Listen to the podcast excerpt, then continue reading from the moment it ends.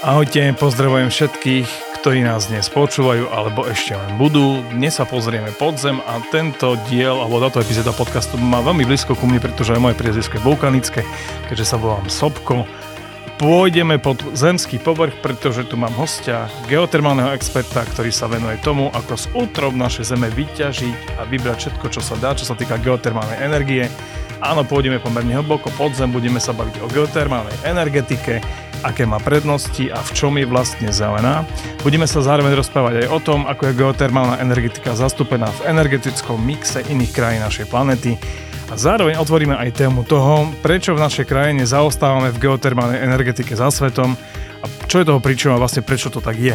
Som veľmi zvedavý, čo sa dozvie mojim spoludiskutorom je tu dnes v štúdiu najznámejšia tvár geotermálnej energetiky v našej krajine, pán Michal Mašek. Michal, vítajte v mojom podcaste, v podcaste, v ktorom sa stretávame vlastne všetci tí, ktorým záleží, aby na tejto planete mali priestor ešte aj ďalšie generácie. Ďakujem, že ste si našiel čas a že ste meral cestu k nám do štúdia, že ste nestratili nervy tak ako ja v zápke, v ktorej sme čakali. Týmto pozdravujeme ministerstvo dopravy a tak netradične začíname tento podcast. Michal, vítajte.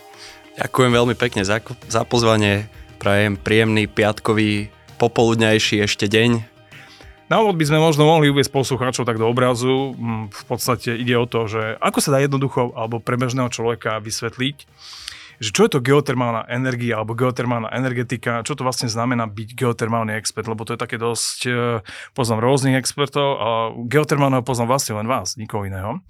Skúste to tak nejak bližšie povedať, vysvetliť, že kto je geotermálny expert a čomu sa venuje.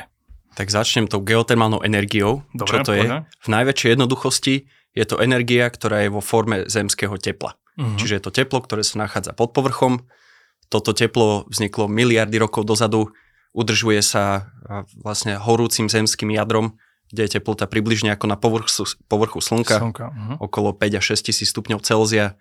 Ďalej sa udržuje rozpadom prirodzene sa vyskytujúcich radioaktívnych látok hlboko v Zemi alebo magmatickými tokmi, rôznymi anomáliami geologickými tá, toto teplo sa na povrchu prejavuje rôznymi spôsobmi. Také uh-huh. najagresívnejšie prejavy sú sopky.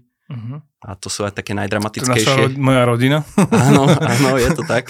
Dobre uh-huh. sa prejavujete. No, však uh, áno, mám vulkanickú náladu niekedy. No. Áno, dnes je to extra horúce. Uh-huh. Um, ďalej sa to prejavuje vo forme napríklad gejzirov, uh-huh alebo horúcich prameňov, čo už je u nás trochu známejšie, tie pramene teda. No však sme kúsok v podstate od kúpeľného regiónu, tu na, za Trenčinom sú Trenčanské teplice, na druhú stranu sú Piešťany, ale keď sme pri tých eh, horúcich prameňoch, tak mňa tak spontánne napadá gejzír pri Spišskom hrade. Tam je taký, že termálny gejzír a potom neviem, ešte niekde pri Starej Lubovni a vôbec Slovensko je celé také uh, preslované tými termálnymi prameňmi a to um, tým kúpeľníctvom, a však k tomu sa dostaneme. A, a pokračujeme v tej rozpičke trošku ďalej. Možno by sme mohli povedať, že napríklad e, o aké hĺbke sa bavíme, v aké hĺbke sa nachádza takéto koncentrované teplo, ktoré sa vlastne využíva na tú tak potom To teplo činnosť. sa nachádza vo všetkých hĺbkach. Uh-huh. Ide o to, v akej intenzite. intenzite. Áno. Uh-huh. Ono, to teplo je určované tzv. geotermickým gradientom, respektíve počítané alebo monitorované. Uh, geotermický gradient hovorí o stúpaní teploty s hĺbkou. Uh-huh. Čiže v jednoduchosti počíta sa to na každý kilometr hĺbky. V priemere je s každým kilometrom nárast teploty od cca 25 stupňov Celzia. To je Vieme tak povedať, priemer. aby si to všetci poslucháči alebo tí, ktorí nás počúvajú, video predstaviť. Aká je teplota, uh, teplota tepla v hĺbke 1 km pod zemským povrchom? Približne. Priemerne vo svete je to cca 25 stupňov. Uh-huh, takže v hĺbke máme 1 km. To je svetový priemer. Uh-huh, uh-huh. A na Slovensku, na Slovensku sme na tom o niečo lepšie, preto sme aj taký perspektívnejší ako priemer svetový. U nás je to tak okolo 35 až 40 stupňov na kilometr. Uh-huh. Sú tu oblasti, napríklad východoslovenská nížina, čo je súčasťou panónskej panvy, kde je teplota aj 60 stupňov na 1 km. Fího. Ale k tomu, aby sme mohli využívať to geotermálne teplo, tak je väčšinou, a to sa najviac používa, potrebný výskyt vôd v konkrétnych hĺbkach mm-hmm. na základe toho, na čo chceme to geotermálne teplo využívať. Voda je najjednoduchšie médium, ktoré tú geotermálnu energiu vie dopraviť ku nám na povrch. Na povrch. Mhm. Nevy, nevyskytuje sa všade. To je ďalší benefit Slovenska, že máme relatívne dosť veľké zásoby podzemných vôd. Mm-hmm. A nie iba tých takých relatívne plitkých oblastiach, ako Žitný ostrov, pitná voda alebo pramene, ktoré vystupávajú na povrch, ale aj vôd, ktoré sa nachádzajú hlbšie, 2, 3, 4 km pod zemou. A tieto už sú zaujímavé pre priemyselné alebo energetické využitie geotermálnej energie. Mm, takže dá sa povedať, že vlastne Slovensko je taká geotermálna krajina? Môžeme to tak normálne povedať naplno? Určite. Nie je to špičková, nie je to Eldorado geotermálnej mm. energie, mm. ale máme nadpriemerný potenciál ktorý žiaľ ale málo využívame. Mm. No spomenuli sme, že taký ten v podstate zdroj, alebo v akej hĺbke sa nachádza taký ten ideálny zdroj, ktorý v podstate by sa dal využiť aj napríklad na to, že tá voda je teplá, že sa dá distribuovať do domácnosti, zároveň sa dá energeticky zhodnotiť. O akej hĺbke sa bavíme? Aby som to nejak zúžil, mm-hmm. pretože tie teploty môžu byť rozdielne. Len príklad. Na Islande v hĺbke 2-4 km môže byť 200 až 300 stupňov horúca voda, lebo tam je ten geotermický gradient cca 100 stupňov na 1 km. Mm-hmm. Ale bavme sa o Slovensku, čiže u nás, pokiaľ by sme už chceli hovoriť o geotermálnej energii, alebo teda hydrogeotermálnej energii, pretože my hovoríme o energii, ktorá využíva tú ex- vodu, ktorá existuje v podzemí, tak v prípade uh, zásobovania teplom pre systémy centralizovaného zásobovania teplom, ktoré máme na Slovensku celkom rozšírené, tak hovoríme o teplotách niekde medzi 110 až 70 mm. stupňov, to sú poklesy, vstup, výstup, tak hovoríme o hĺbkach podľa toho, kde dajme tomu cca 2,5 až 3 km. Mm-hmm. Napríklad... A, a ako sa robí taký vrt? Ako ísť 3 km do hĺbky asi to nie je sranda. No je to náročný technologický proces, ale nie je to nič nové. Mm. A vrta sa už desiatky rokov. No jasné, jasné. Ten princíp je v Ako podstate... to funguje? Že vlastne ide to po nejakých ako keby, že po nejakých ako keby, že častiach, ktoré sú napríklad, neviem, vyvrtá sa 100 metrov a zase sa ide potom hlbšie, ale ako to dlho trvá? Viem, možno mám také divné otázky, vidím, že sa pozeráte na mňa, ale napríklad neviem, nikdy som to nevidel, jak to beží, a, a, alebo jak to prebieha, celkom to zaujíma, že ako sa technicky vrtá vrt, ktorý bude hlboký 3, met- 3 km. A ten princíp vrtania je v podstate rovnaký, ako keď si doma vrtáte do steny, je to mechanické vrtanie. Čiže uh-huh. narušavate, uh-huh. narušujete materiál, v tomto prípade rôzne geologické štruktúry horniny. Je to vrta, ktorý dokáže rozbiť tie horniny, cez ktoré sa potrebujete dostať. Uh, spomínali ste, že, že po akých častiach sa vrta. Mm-hmm. Tiež je to individuálne podľa toho, cez čo vrtate. Je úplne bežné, že pri vrte v takejto hĺbke je potrebné meniť tie vrtáky, pretože sa relatívne rýchlo opotrebujú. Ono, ono to býva tak, že približne jedenkrát do týždňa je potrebné ten vrták vymeniť. Čiže vy vrtate, idete hlboko, hlboko, hlboko, niekoľko stoviek metrov, potom už vlastne zistujete, že vám to nejde tak dobre, uh-huh. povie sa, že vrták je opotrebovaný, treba to vyťahnuť, takže všetky tie kovové časti, na ktorých je ten vrták napojený, lebo to sú rúry, ktoré sa v podstate napájajú na seba. Jedna na druhú. Vlastne. Jedna na druhú, uh-huh. lebo však niečo tým vrtákom musí točiť, no, tak toto všetko treba vyťahnuť hore, treba vymeniť vrták. A zase dole. A zase dole. Uh-huh. Taktiež môžete naraziť na iný typ horniny, ktorý možno aj neočakávate niekedy, po pár desiatkách metrov, a zistíte, že potrebujete iný typ vrtáku. Takže tak zase, zase to môžete vyťahnuť, no. vymeniť vrták a zase dole. A vieme to spriemerovať, že zhruba koľko trvá taký vrt, kým sa vyvrtá, napríklad do tej hĺbky 3 km? Alebo aká je skúsenosť nejaká? Ako dá sa v priemere povedať, že 3-kilometrový vrt trvá cca 3 až 4 mesiace. Mm, to, to je také zle. Čakal som, že to bude 3 až 4, nie mesiace. Ale tak to je podľa mňa celkom fajn, to nie je také... Áno. Akože by... A každý ďalší vrt mm-hmm. v oblasti, kde už títo vrtáci, ich nazývame, Vrtajú. majú skúsenosti, tak mm-hmm. vedia vrtať rýchlejšie, lebo vedia, cez čo idú, cez aké horniny, vedia na to prispôsobiť no, rýchlosť vrtania, typy vrtákov. Mm-hmm takže potom sa ten čas môže skrátiť o niekoľko týždňov. A nerozí tam nejaké nebezpečenstvo, napríklad, že oni narazia na, na nejaké ložisko toho uh, uloženého podzemného tepla a vody a že poviem to tak možno strandovne, že zem sa zatrasie? Nemôže také, takýto vrt napríklad vyvolať zemetrasenie?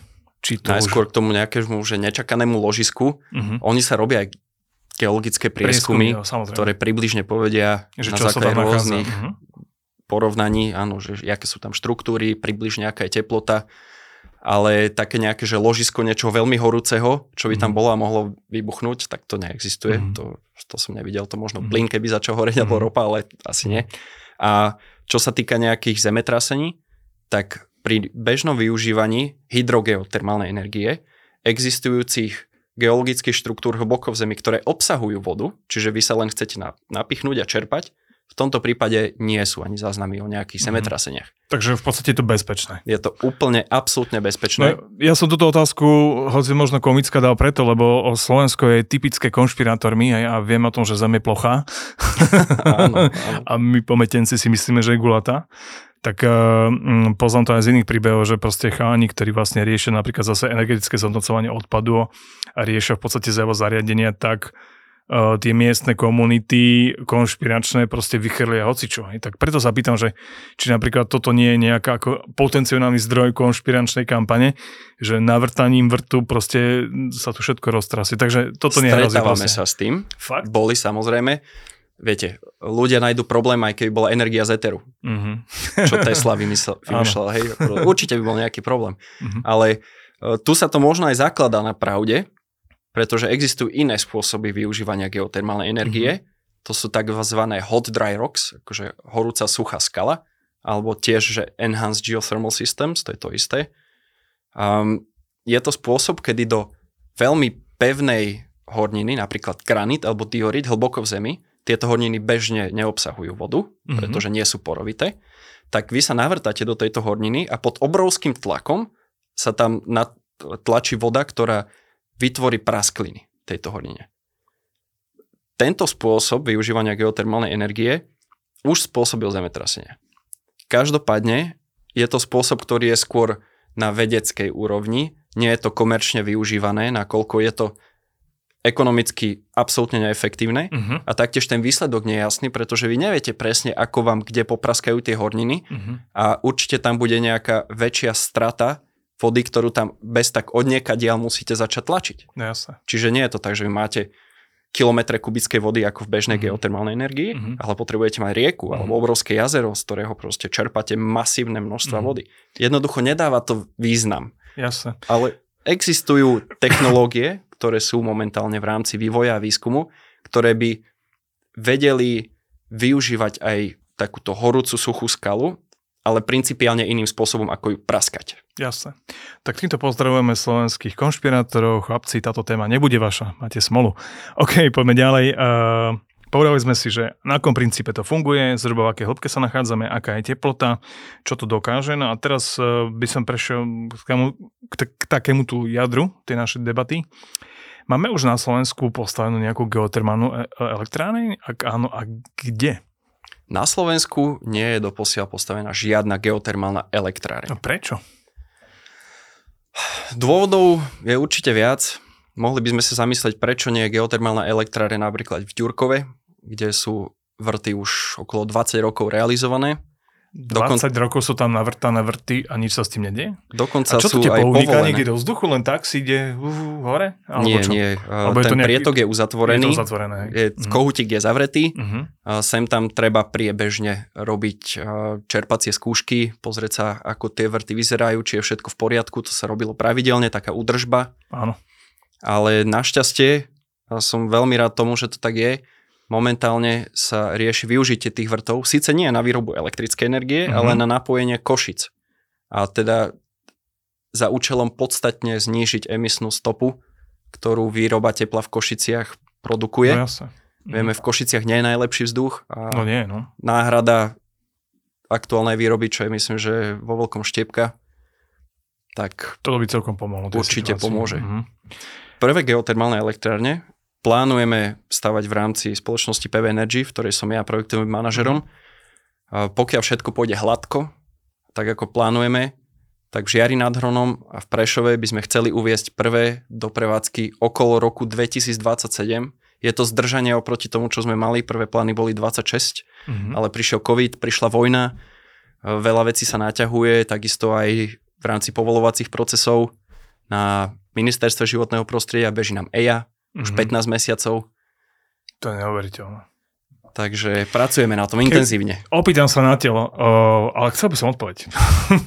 no skúsme. že uh, čakáte 15 mesiacov. Hovoríte, že bude to dokončené v roku 2027, keď všetko dobre bude a keď viezdy vám budú prijať a bude všetko naklonené čo kurník šopa sa na tom tak dlho robí? Je to tak technologicky náročné, alebo proste tie klasické bariéry, ktorými sa tu bijeme v tejto krajine v každom segmente, že proste čakáme na rôzne povolenia, vyjadrenia, schválenia?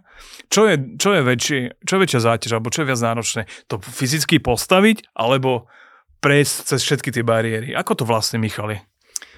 V tom kde, rozsahu... Kde, kde je ten pes zakopaný? To by ma veľmi zaujímalo v tom rozsahu, v akom my plánujeme mm-hmm. realizovať tieto projekty, povedal by som, že je to 50-50.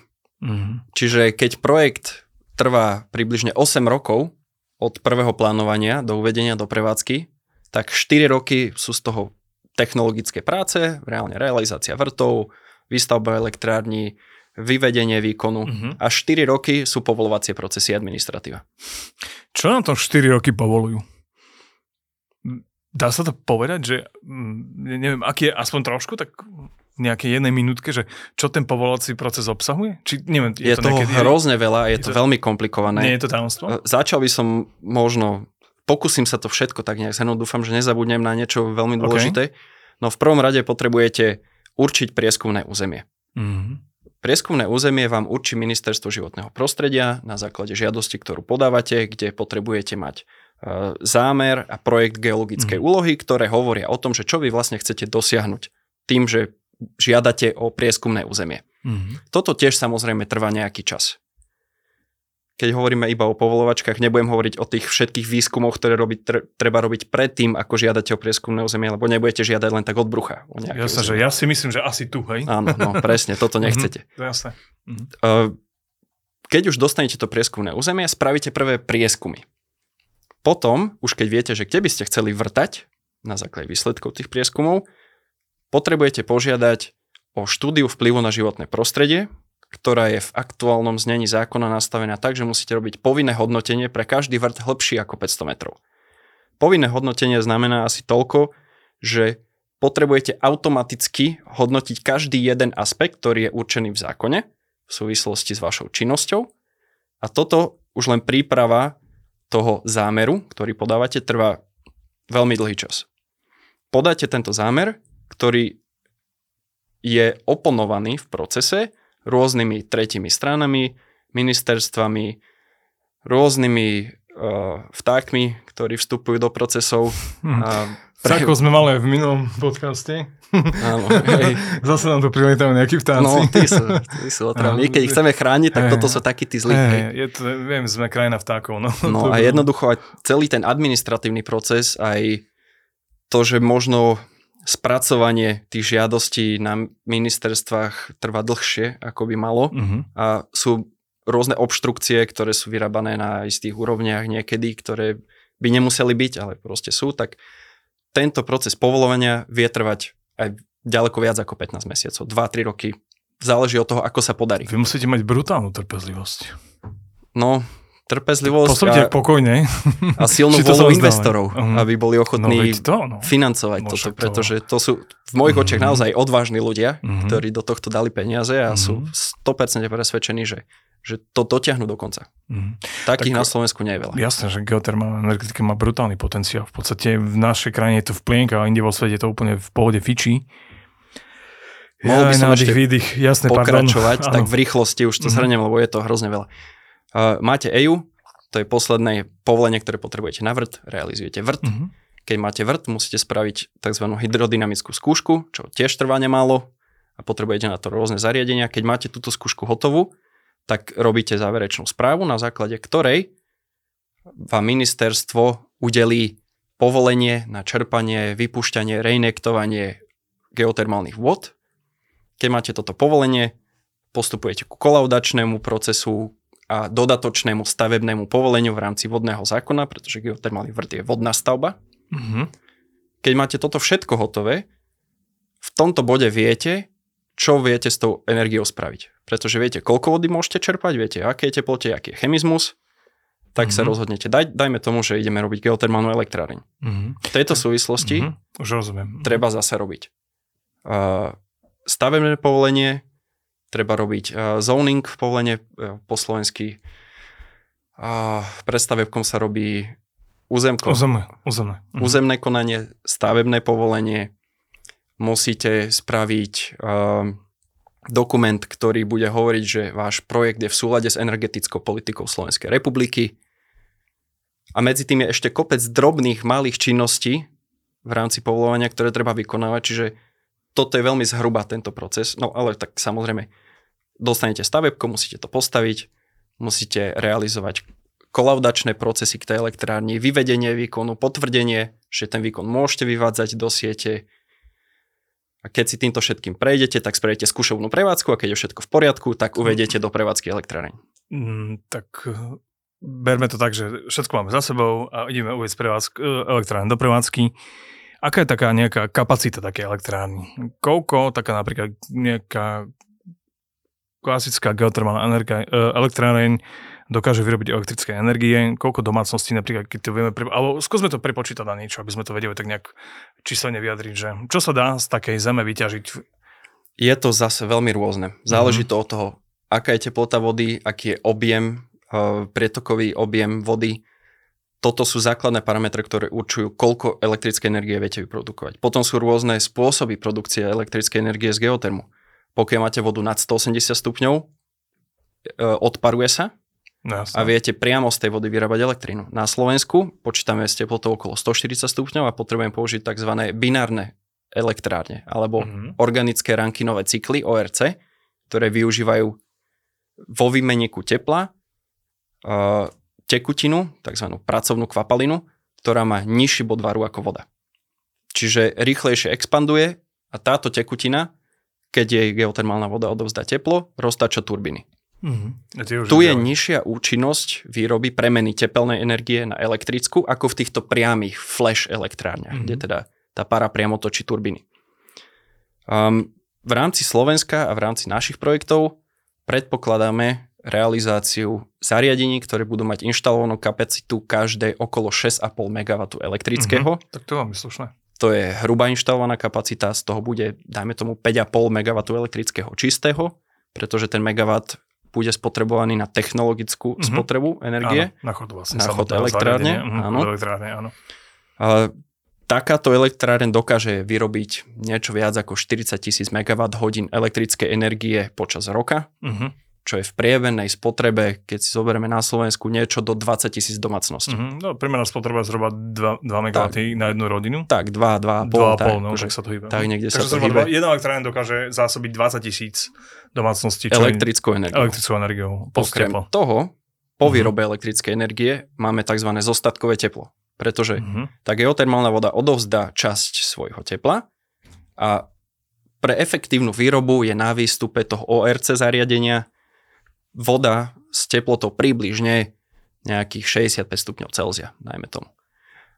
Existujú nízkoteplotné vykurovacie systémy, aj centralizované systémy zasobovania teplom, čo u nás ale nie je úplne zvykom, kde sa využíva e, teplota s takýmto nízkym energetickým potenciálom, alebo teda nízkou teplotou.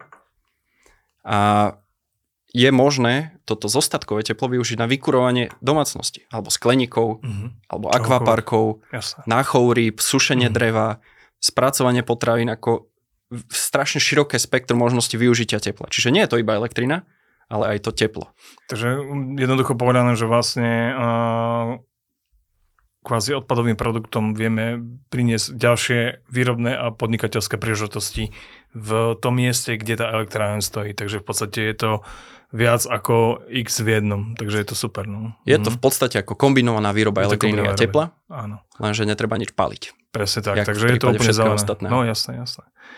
A vieme tak odhadnúť, že aký tu máme potenciál takých elektrární na Slovensku? Vy ste hovorili, že plánujú sa dve, ale keď berieme ideálnu situáciu, že máme tu všetky podmienky perfektné na to, všetci sú super, všetko bežia, procesy idú, sme všetci happy, len budujeme. Koľko takýchto elektrární by mohlo byť na Slovensku vybudovaných?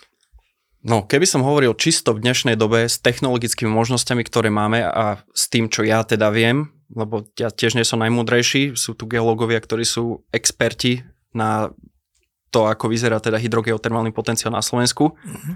tak oblasti, kde by sa dala vyrábať elektrina, sú Žiar nad Hronom, kde sme my, Prešov, kde sme my, alebo Košice, kde je Ďurkov. Mhm. Toto Takže sú tri stredné a oblasti, východné Slovensko. to sú také tri oblasti, kde je výskyt vôd v potrebných hĺbkach a ten geotermický gradient je dosť vysoký na to, Aby aby, dokázal. aby tá voda bola dosť horúca na to, aby dávalo zmysel vyrábať elektrickú energiu. Samozrejme. Mhm. Každopádne eh, na nástupe sú nové technológie, ktoré sú síce teraz v procese developmentu, R&D, Research and Development, ale už vyzerajú ako prvé lastovičky, ktoré by mohli nejakým spôsobom uľahčiť využívanie geotermálnej energie a spraviť ju oveľa prístupnejšou. Eh, Jedna časť je realizácia vrtov, ktorá je doteraz, ako sme spomínali, stále mechanická. Funguje úplne rovnako ako výroba elektrickej energie väčšinou, že pára otáča turbíny, však jasné. toto máme stovky rokov, 100 Mhm. rokov, hej. Um, tak pracuje sa na nových technológiách, dokonca aj na Slovensku je jedna firma, ktorá pracuje na novej technológii, kde by chceli využívať e, plazmu a veľmi horúci oblúk okolo 5000 až 10 000 stupňov na tavenie hornín na miesto mechanického vrtania. E, Niekolo, niekde v oblasti MIT v Spojených štátoch je firma, ktorá chce využívať mikrovlny na tavenie hornín. Čiže v procese je vymyslenie novej technológie, ktorá by mala byť lacnejšia a vedela by ísť do väčších hĺbok. Mhm. Každopádne zatiaľ komerčné využitie nevidíme. Na to si dúfam, že počkáme. Dúfam, že to nie je slepá ulica. Potom je tu zefektívňovanie výroby, eh, zvyšovaním efektivity premeny tepelnej energie na elektrickú, ktorá ide veľmi pomalými krokmi ďalej, ale to sú naozaj veľmi pomalé krô- krôčky. Ja absolútne verím v technologický pokrok. Jednoducho, už v tej situácii, v akej sme, aj klimatická zmena, aká nás očakáva a hrozba, aj podľa toho, čo hovoria svetové odborné špičky, IPCC, tak jednoducho je potrebný nejaký technologický prelom, No, jasné. aby sme sa z tohto vykrutili. Tak, by Tak som povedal. energetika je no, extrémne veľkým zásobovačom CO2 v našej atmosfére, to je pravda. Mm, rozmýšľam nad tým, že vlastne uh, je to celkom zaujímavé. Chcel by, som možno sa, chcel by som sa možno opýtať, že aký je napríklad pomer v energetickom mixe. Keď si zoberieme, že vlastne ten ener- energetický mix rôznych krajín alebo vôbec vo svete sa skladá z rôznych druhov energií, tak aké veľké zastúpenie tam má geotermálna energetika? Malé Úplne vo maličké. všeobecnosti. A Malé. vieme povedať nejaký príklad zo sveta, zo zahraničia, kde to naozaj funguje úplne že perfektne, že by sme si mohli zobrať od nich príklad, že tak, tak toto je krajina, kde to funguje geotermálna energetika úplne špičkou a na nich, od nich si to zoberme. Sú krajiny, kde funguje naozaj špičkovo, ale sú aj iné podmienky na to samozrejme, Mhm. mm-hmm. ako je napríklad Island, alebo Kenia, alebo Mhm. Spojené štáty, Kenia. Indonézia, Filipíny. Fíha, to som, to by sa V nepovedal. Kenii je jeden z najväčších geotermálnych developmentov vôbec teraz.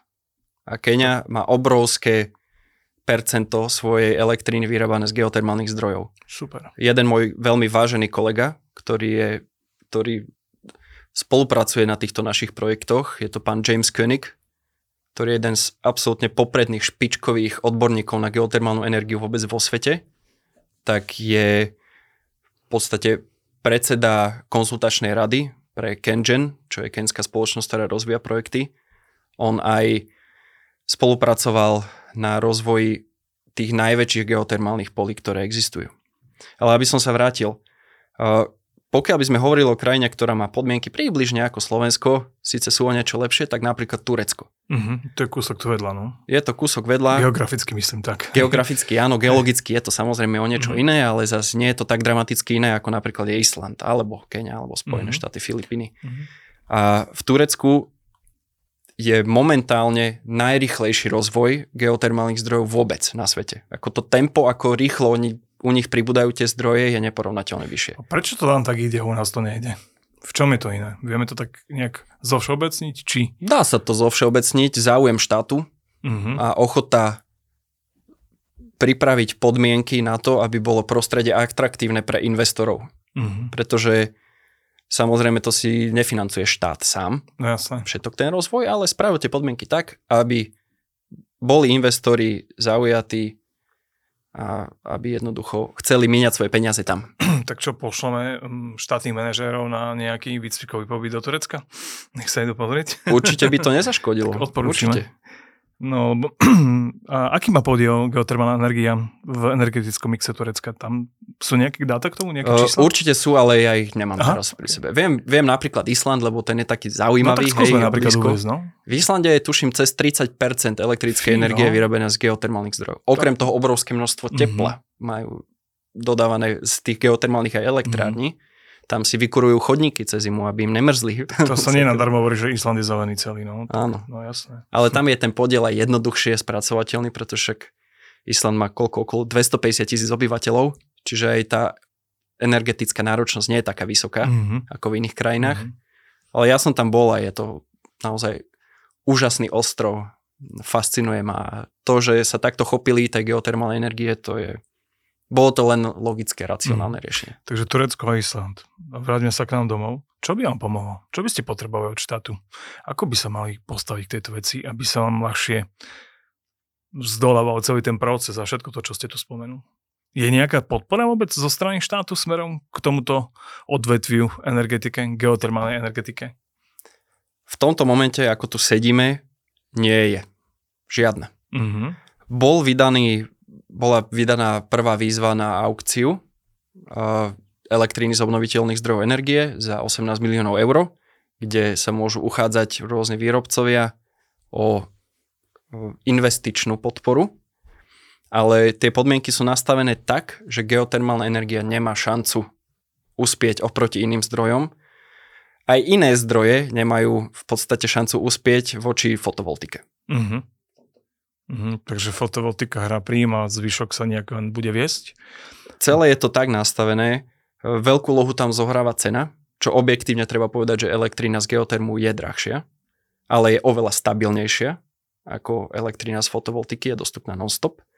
A taktiež tam zohráva veľkú úlohu podmienka v rámci procesu EIA, kedy treba začať a kedy treba dodať záverečné stanovisko, čo napríklad pre veterné elektrárne nie je reálne, aby naplnili tie časové požiadavky, ktoré tam sú. Mm-hmm.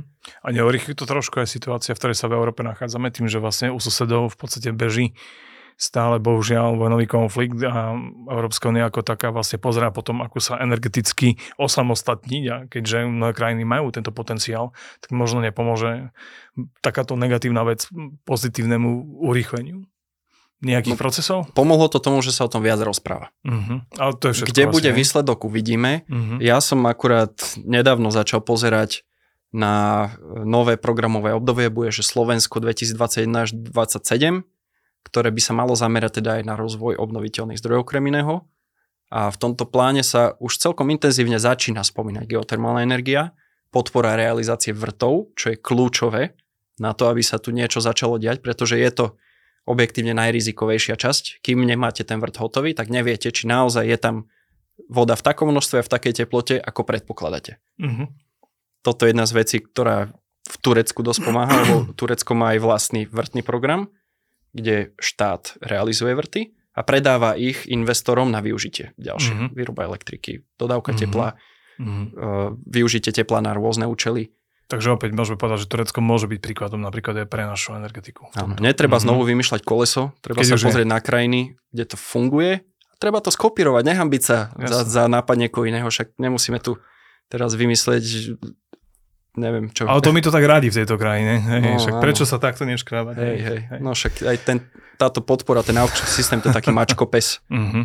Lebo najúčinnejšia podpora je zo skúsenosti podpora prevádzky. Mm-hmm. Čiže je to v podstate garantovaná výkupná cena, je to buď doplatok alebo príplatok. Jednoducho toto je to, čo sa investorom najviac páči, pretože im to garantuje cash flow. Vedia si napočítať, kedy budú mať svoju investíciu zaplatenú. Mm-hmm. Táto aukcia nie je na uh, prevádzkovú podporu, ale je to investičná podpora, ktorá má dať na začiatku financie do projektu. Ale stále tam ostáva tá neistota vývoja cien. Síce na margo toho, čo sa stalo teraz na Ukrajine, je asi veľký predpoklad, že tie ceny budú vysoké. Mm-hmm. No, tak to... Čo zasa otvára viac možností pre rozvoj obnoviteľných zdrojov. Zdrojov, presne tak. Myslím si, že budúci rok bude veľmi zaujímavý a hlavne som zvedavý na cenové rozhodnutia a regulačného radu, s čím prídu. V podstate, e, toto je veľmi podľa mňa skvelá téma. Je myslím si, môj názor je brutálne zelená a keďže robíte v podstate v tom zelenom odvetví, tak trošku príjem tak osobne teraz, keďže sa pomaličky blížime k záveru našej debaty.